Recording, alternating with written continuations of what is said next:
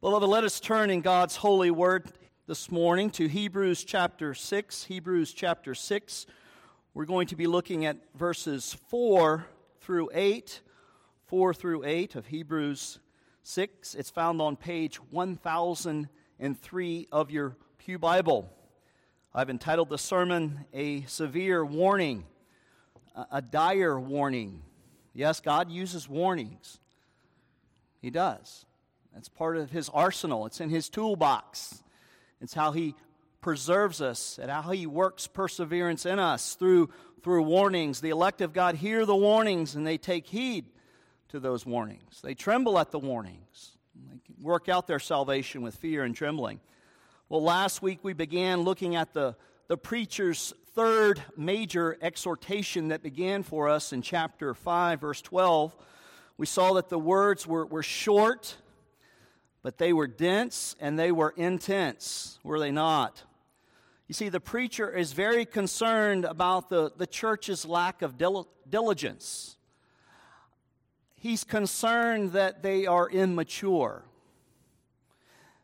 They don't understand the Word of God. They, they're living off the ABCs of the Christian life. They, they need milk, not word, not the, not the meat of the Word and he's very distressed. He, he longs to teach them and to instruct them in the, in the deeper things of God, particularly as it relates to Christ's priesthood in the order of Melchizedek. But the church, rather than progressing, is regressing. They're going backwards. For every step they're stepping forward, they're going back three steps. So the preacher longs for the congregation to grow up, to mature chapter 6, they might be able to distinguish good from evil. Today, beginning in chapter 6, verse 4, he goes on to warn them about the, the real danger, the real possibility of apostasy. That is, turning away, renouncing Christ, and walking away from the faith they once professed. He writes a little later in chapter 6 We desire each one of you to, to share the, and to show the same earnestness to have the full assurance of hope until the end. Andrew Murray captures the preacher's desire and the essence of his longing for these people with these words. The argument that the preacher makes here is one of unspeakable solemnity. In business, in academics, in war, it is often said there is no safety but to advance. To stand still is to go back. To cease to move forward is to lose ground. To, to slacken the pace before the goal is reached is to lose the race. You see, the whole point of the passage is this admonition, this brief word of exhortation that Jesus is better. Let us press on to maturity. Let us grow up and stop being tossed to and fro by every wind of doctrine, by all the trinkets that are in Vanity Fair in the world and also in the visible church. But hold fast to the Jesus that's been revealed to you through the apostles and through Matthew, Mark, Luke, and John. Well, today, to set the context for this severe warning, let's step back and read chapter 5, verse 11 through chapter 6, verse 8. You want to have your Bibles open. The preacher, the writer says, about this, about the high priestly ministry of Christ and the order of Melchizedek, we have much to say. And it's hard to explain since you have become dull. That is lazy, sluggish. You become sluggish of hearing. For although by this time you ought to be teachers, you need someone to teach you again the basic principles, the foundational principles of the oracles or words of God. You need milk, not solid food. For everyone who lives on milk is unskilled in the word of righteousness since he is a child or an infant. But solid food is for the mature, for those who have the power, their powers of discernment trained by constant practice to distinguish good and evil, or good from evil. Therefore, let us leave the elementary doctrine of Christ, that is the ABCs, and go on to maturity, not laying again a foundation of repentance from dead works and of faith toward God, and of instruction about washings or, or baptisms, the laying on of hands, the, the resurrection of the dead, and eternal judgment. This we will do if God permits. For, or because, it is impossible in the case of those who have once been enlightened, who have tasted of the heavenly gift, and have shared in the Holy Spirit, and have tasted the goodness of the Word of God and the powers of the age to come, and then having fallen away, to restore or renew them again to repentance, since they are crucifying once again the Son of God to their own harm and holding him up to contempt. For land that has drunk the rain that often falls on it and produces a crop useful to those for whose sake it is cultivated receives a blessing from God. But if it, that is the land, bears thorns and thistles, it is worthless and near to being cursed, and its end is to be burned. Thus far, the reading of God's holy and infallible word. May He give us ears to hear. Let us go before Him and pray.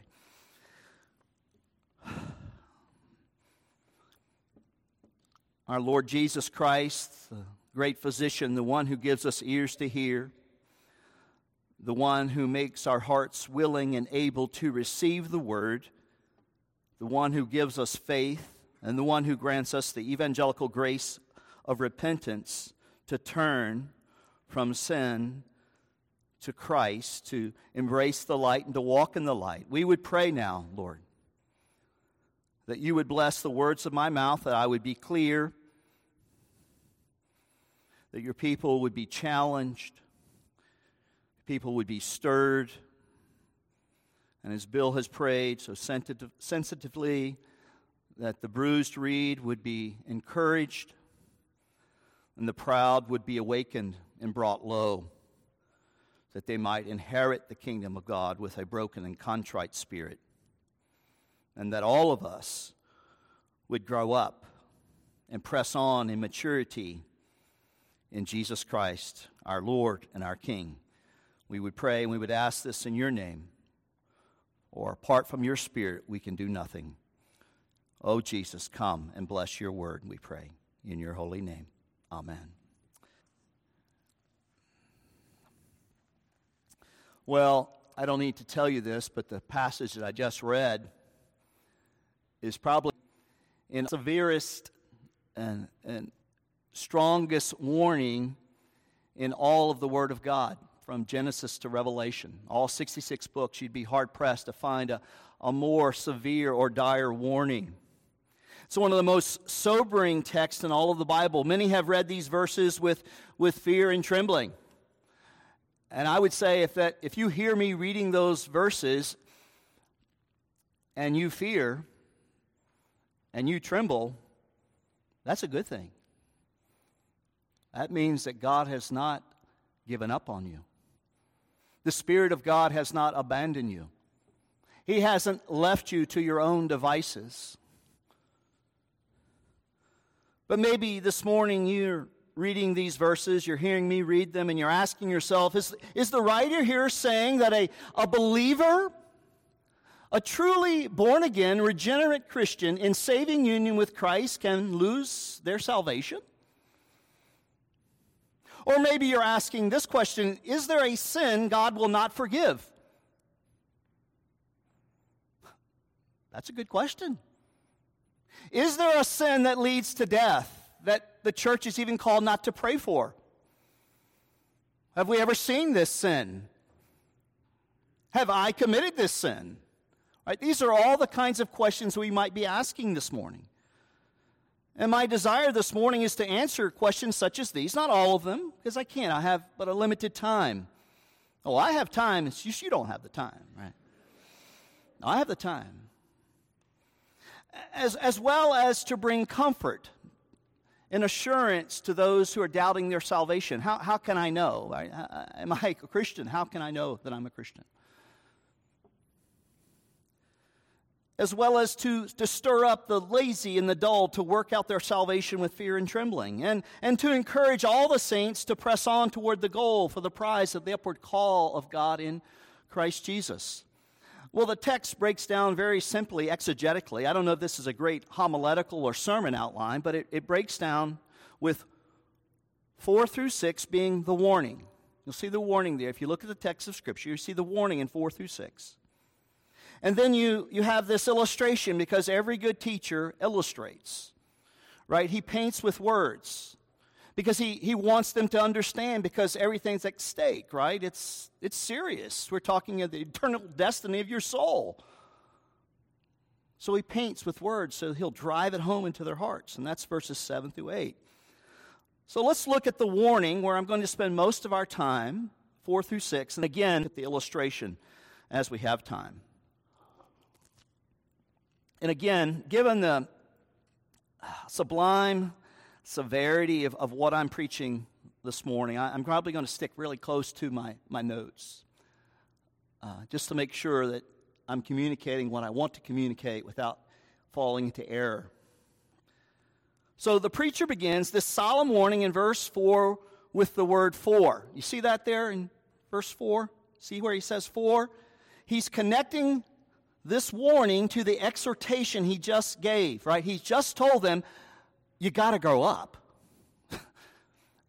you got to get beyond the ABCs. You're in the 10th grade, you're not in kindergarten. It's time to move on beyond the ABCs. Begun with training wheels, you're 16. Training wheels got to go. You, you got to grow up. You got to press on. But you see, the, the preacher here is not merely concerned with the congregation's immaturity the preacher feels and fears that there's a real possibility that, that some might abandon the faith. That is to apostatize.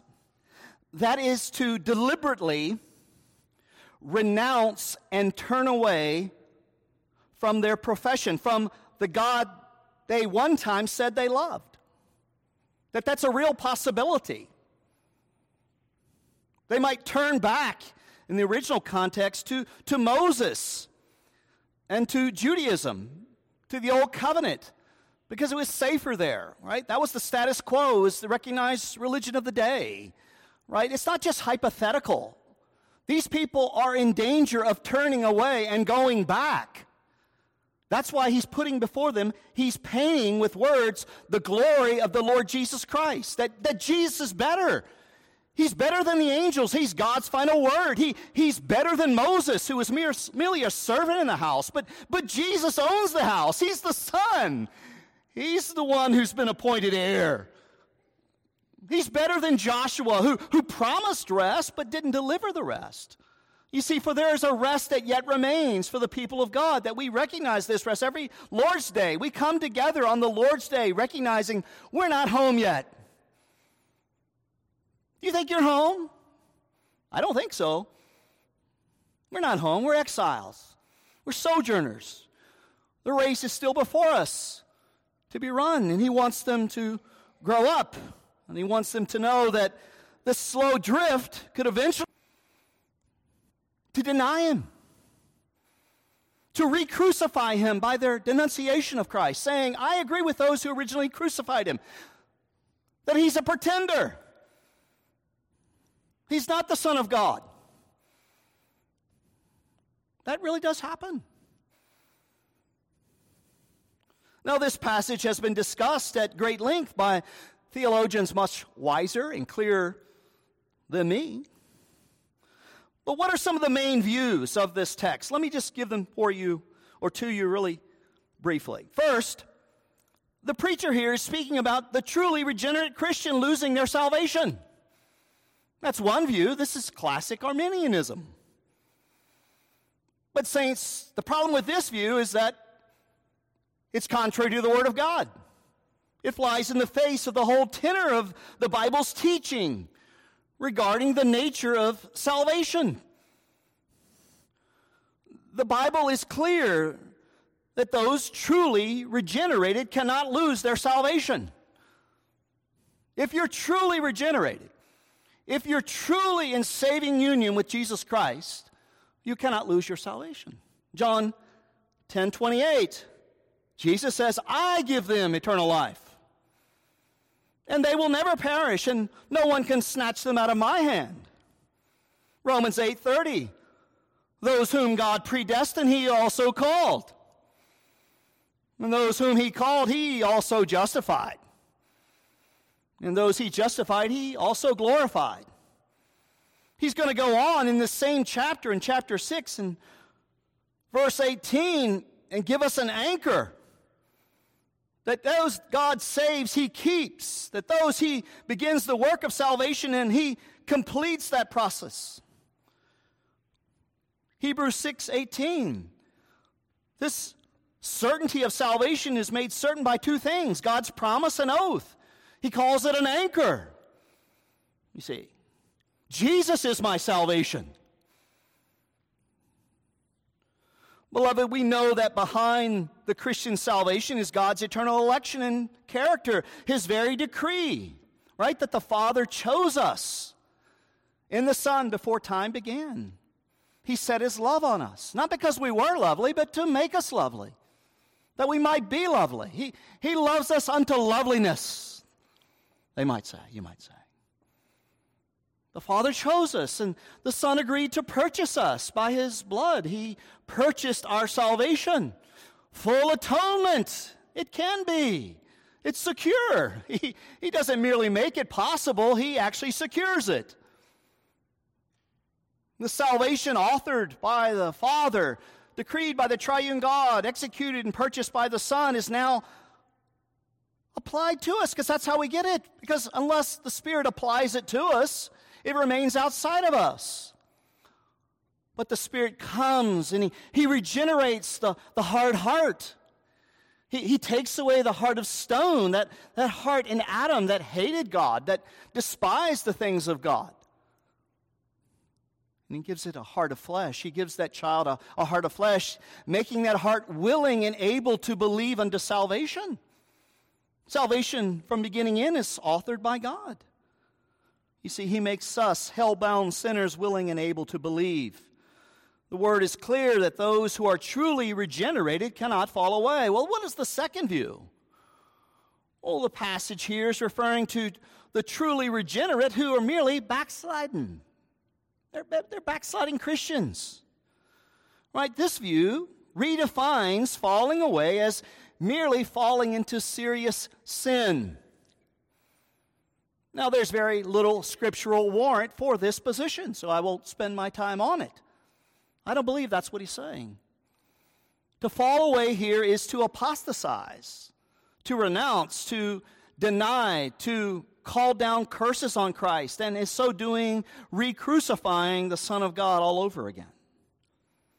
Well, what's the third view? The text is merely presenting us with a hypo- hypothetical situation that really couldn't happen.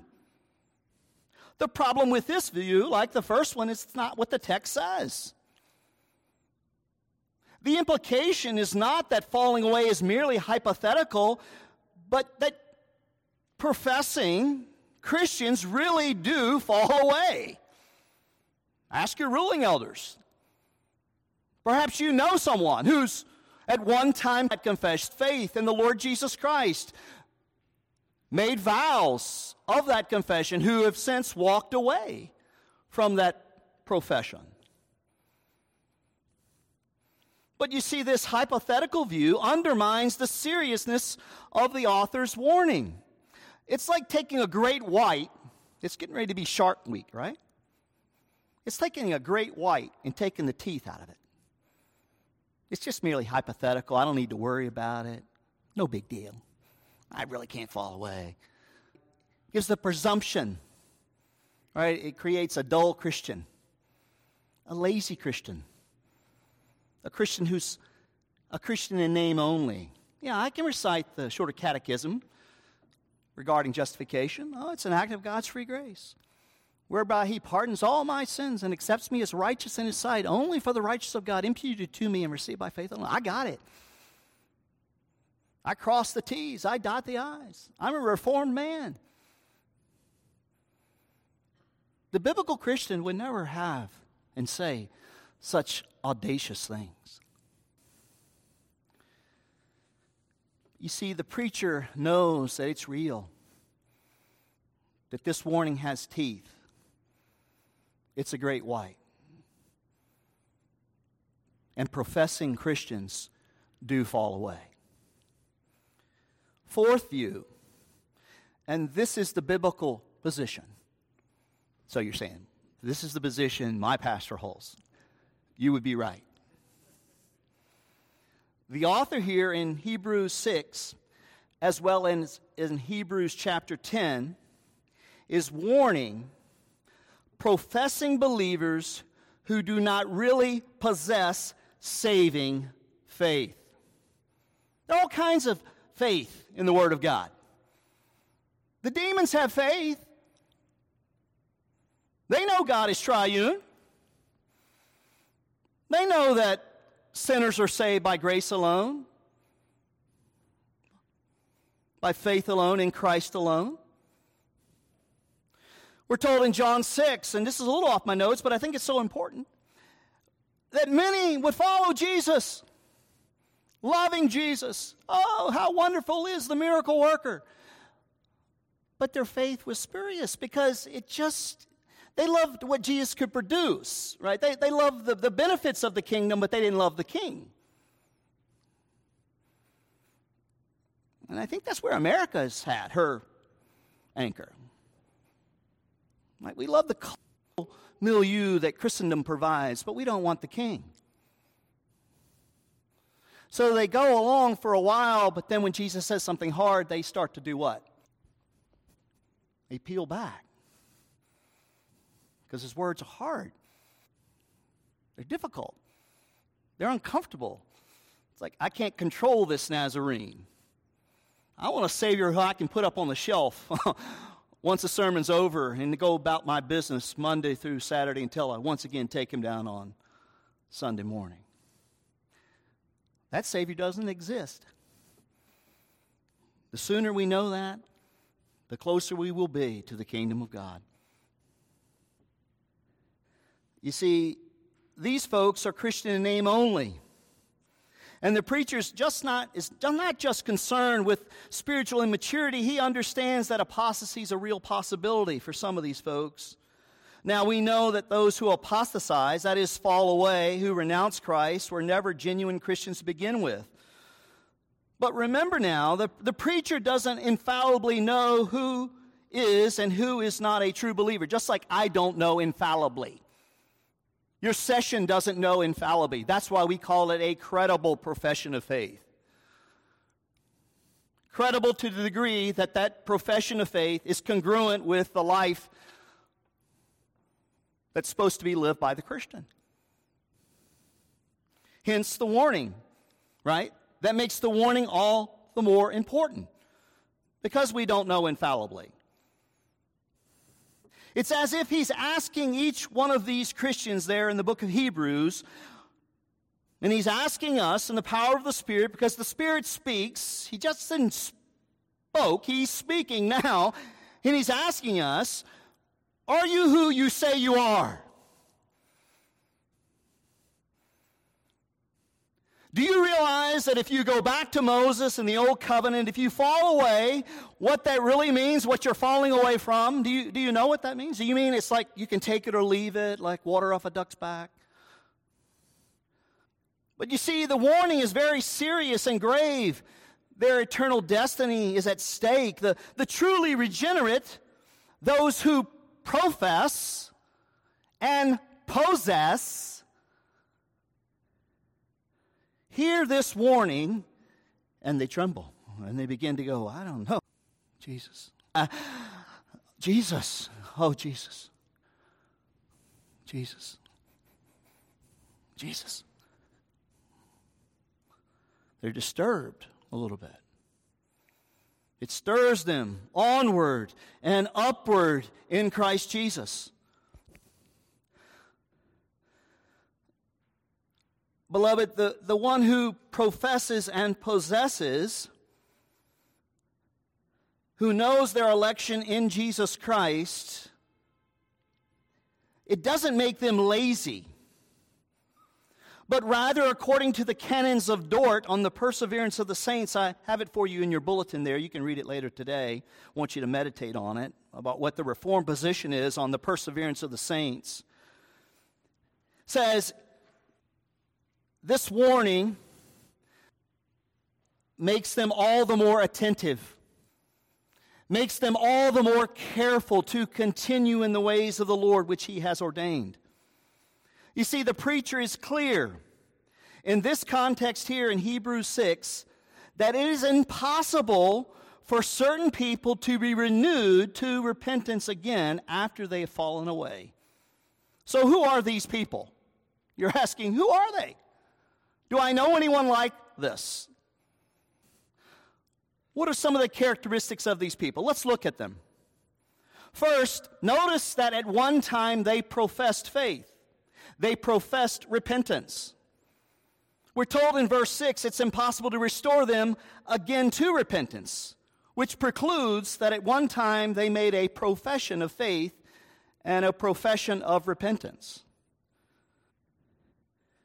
These folks at one time professed faith and then subsequently rejected it.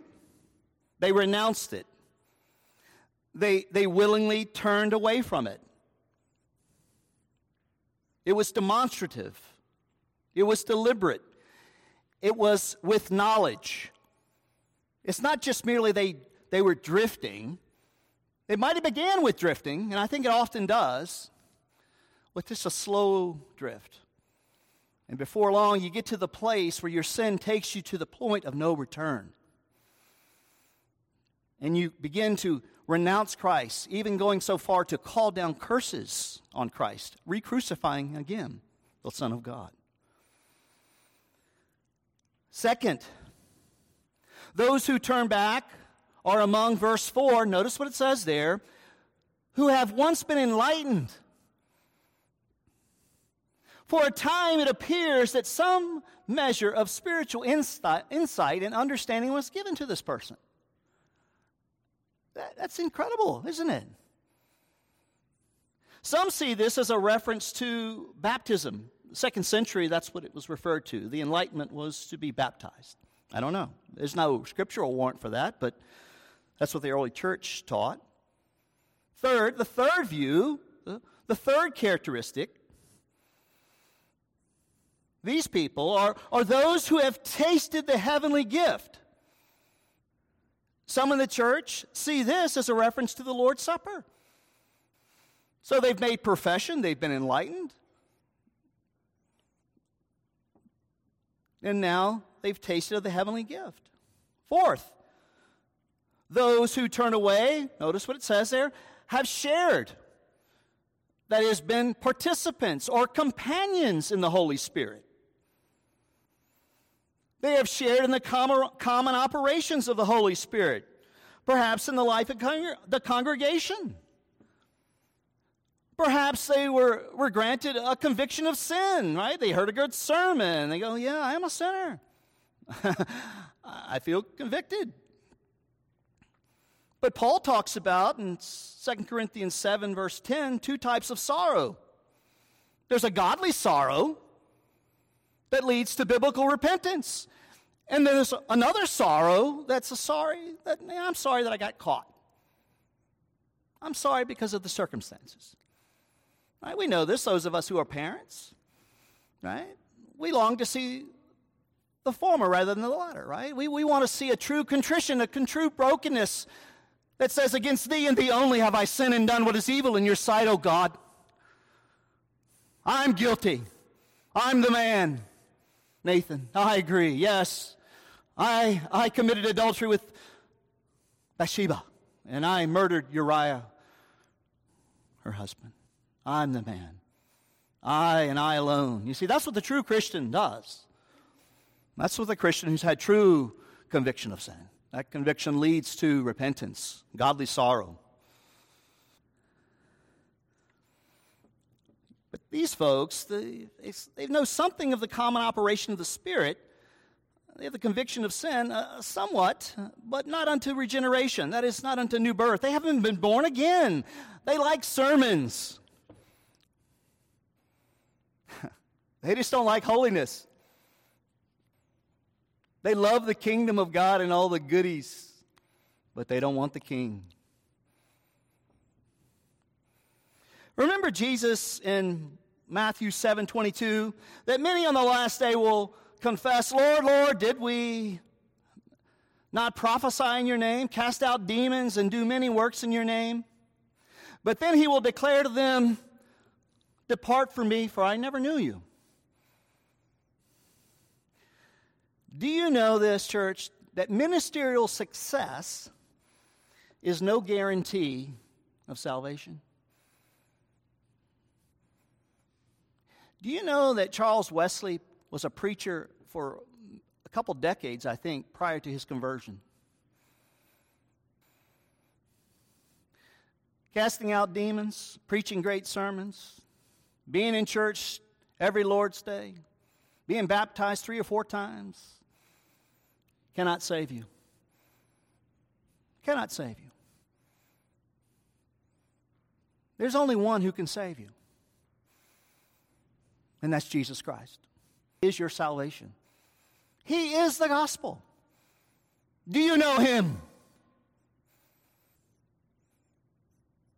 Have you taken hold of him?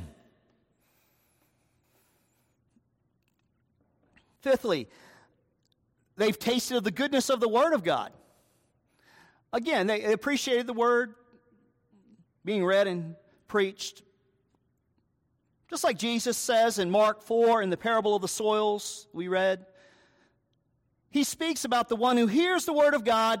And did you notice this? This one that falls on rocky soil.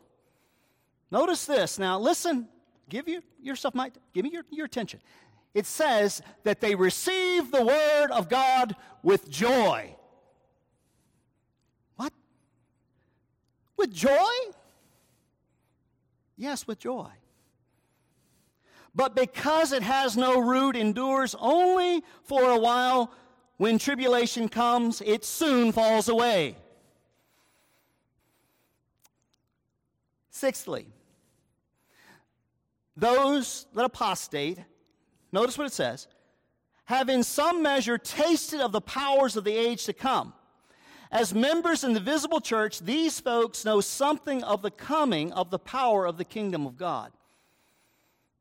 Like the professors in Matthew 7, they know something of the miraculous power of God, but they don't know God. They don't know God. I'm going to continue to preach in this church. You need to know God. You need to know God in Jesus Christ. You need to be born of the Spirit, born again, to see it. Maybe they've seen various signs and wonders and gifts of the Holy Spirit, like those believers there in Hebrews chapter 2, right? But they were never truly regenerated, they were never justified.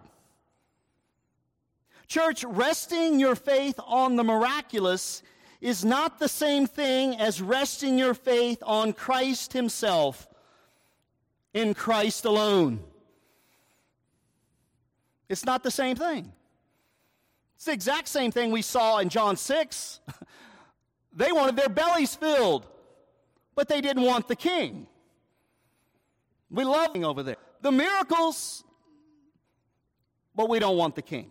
You keep the king over there. The king without the kingdom, without the cross, without discipleship. I don't want that. Saints, Christian experience, no matter how wonderful, no matter how many tears you cry, no matter how many times you walk an aisle, Christian experience apart from Christ cannot save you. Jesus saves, not our religious experiences. Concerning these folks, though they tasted of the Holy Spirit, the heavenly gift, and the powers of the age to come, the preacher solemnly says in verse 6 when they fall away, notice what it says. I want you to listen to the word of God, I don't want you to believe it because I say it. Notice what it says. It is impossible to restore, renew them again to repentance, since they are crucifying once again the Son of God to their own harm and holding him up to contempt. For them to abandon the faith by denying Jesus and then seek once again to repent as if they, as, as if they are re crucifying the Son of God, holding him up to shame and disgrace. Matthew Henry says, They declare that they approve of what evil men did in crucifying Christ, and that they would do it again if it was in their power to do so. It's impossible because, now listen, it's impossible why? Because they have abandoned, they have cut themselves off from Christ and His gospel. They have cut themselves off from the very means God has ordained to secure and purchase the salvation of His people. If you renounce Christ, you deny Christ, you turn your back on Christ, you never have any interface with Christ, you never hear the Word of God, you never go to hear the preaching of God, you cut yourself off. There is no means, there's nothing left but judgment for this person. What the author is speaking of here is not a single act of sin, right? We all sin. Like Pilgrim, we find ourselves in the meadow, off the narrow path. We're asleep in Doubting Castle, but God the Spirit chastens His own. He takes us to the woodshed. He spanks us, and we thank Him for it. For your, oh God, thank you. Oh, I, I would have gone astray except for your afflictions, oh God. Oh, praise God for your afflictions. Oh, Father, thank you that I'm disciplined. Thank you that you chastise me. Thank you. Thank you. Thank you. Thank you. Thank you that I have wise elders that rebuke me when they see me walking on the broad path to bring me back into the narrow. They leave the 99 to pursue me. Thank you, God. Thank you, Father. Oh, Father, thank you. You see. That's what the truly regenerate heart says. But when you cut yourself off, that's why it's impossible to be restored unto repentance. What the author is speaking of here is not a single act again, but a, but a state of being, a, a commitment, a resolution, an attitude, a resolve that the Old Testament calls the, the sin of the high hand. When you know what God says and you say, I don't care, who is the Lord that I should obey him? Like Pharaoh, right? That's the sin of the high hand. You cut yourself off. There no longer remains a, a sacrifice for sins, for you trampled underfoot the, the blood of Christ when you do that. It's what the apostle John calls in 1 John 5:16 the sin unto death. The sin that cannot be forgiven and will not be forgiven. Saints, it's reasonable to identify the apostasy of Hebrews 6 with the blasphemy of the Holy Spirit. It's what Jesus is speaking of in Mark chapter 3, verse 29.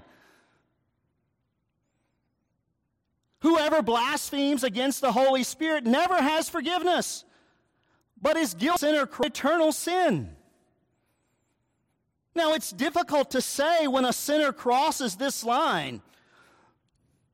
When the drifting actually becomes the point of no return, when they begin no longer just to drift, but they begin to re crucify, as it were, the Son of God. When and where that line begins and ends, I don't know. But I do know this I don't want to get near it. I don't want you, my people, that God is giving me the privilege to be your preacher, pastor, to get near it. That's why we need to be extremely careful, extremely pastoral and sensitive here. But when we think about the context of Jesus' words there in Mark 3 and in Hebrews 10 26, that speaks about the apostate who continues to sin deliberately. See what I'm talking about? Not just one sin, but an attitude, a commitment to keep on sinning against the light of the knowledge of God in Jesus Christ. The picture portrayed is that of an attitude of defiance against the gospel they once confessed. It's not that God stops them from repenting, but rather they don't want to repent. They don't even desire to repent.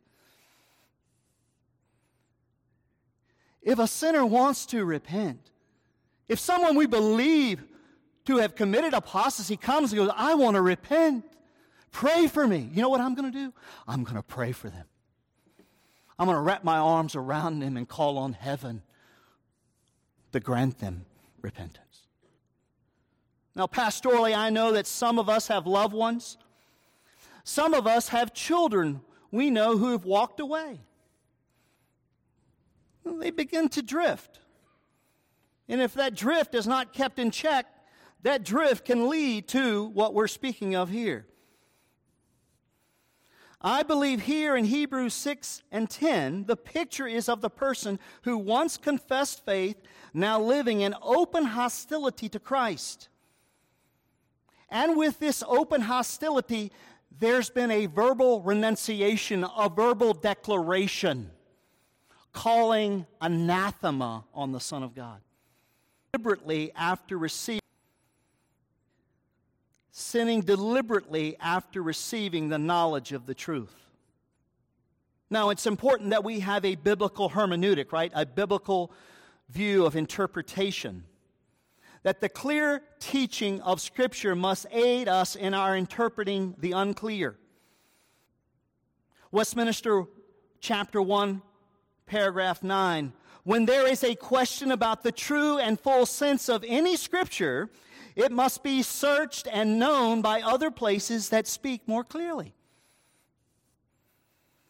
And one thing the Bible is absolutely Waterford crystal clear. Some of us have Waterford crystal in our home.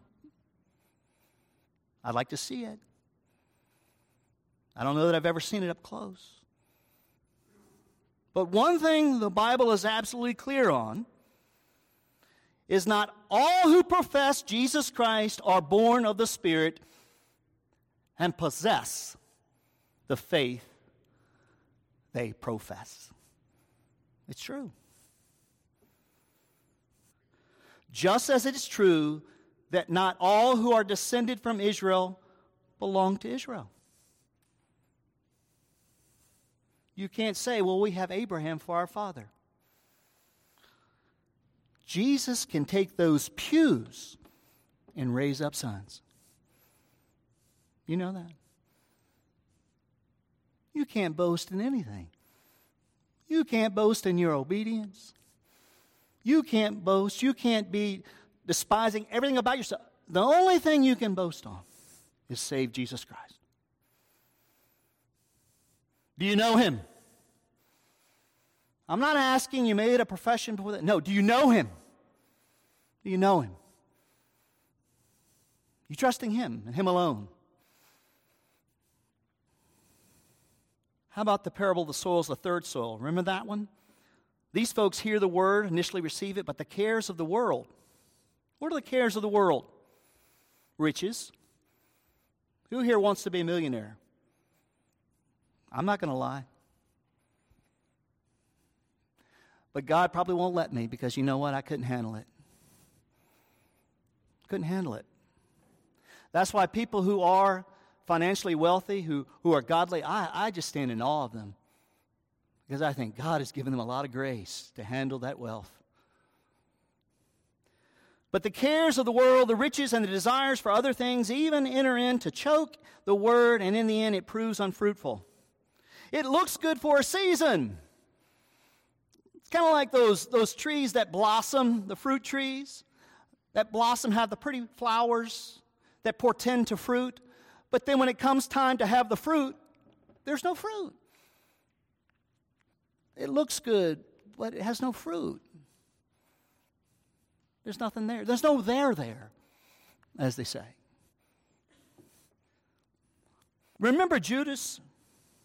Remember Demas, who for the love of the world abandoned the faith?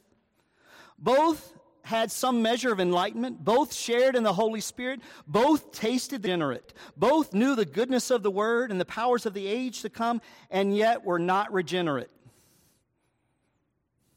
Beloved, these and others stand out as a warning to us to make our calling and election sure, to truly possess what we say we profess. Beware of the sin of King Agrippa. Do you mean, remember King Agrippa in Acts 26 28? Remember Paul there is standing before Agrippa? Oh, Paul, you're a sly dog. You think you can make me a Christian that quickly? Agrippa was so close to heaven and yet not in. He was right there up to the door of heaven, but he wouldn't close the deal. He's an almost Christian. Almost. Won't cut it. Do you know Christ? This morning, either you are in Christ or you're not. And God knows. I don't know, infallibly. God knows. You see, a true believer in Christ cannot apostatize. They're chosen by God, purchased by the blood of the Lamb, regenerated and sealed by the Holy Spirit. They persevere because Jesus has purchased perseverance. Do you know that? Do you know the reason you work to will your salvation? Because God works to will within you. That He purchased not only your justification, He purchased your sanctification, He purchased your perseverance.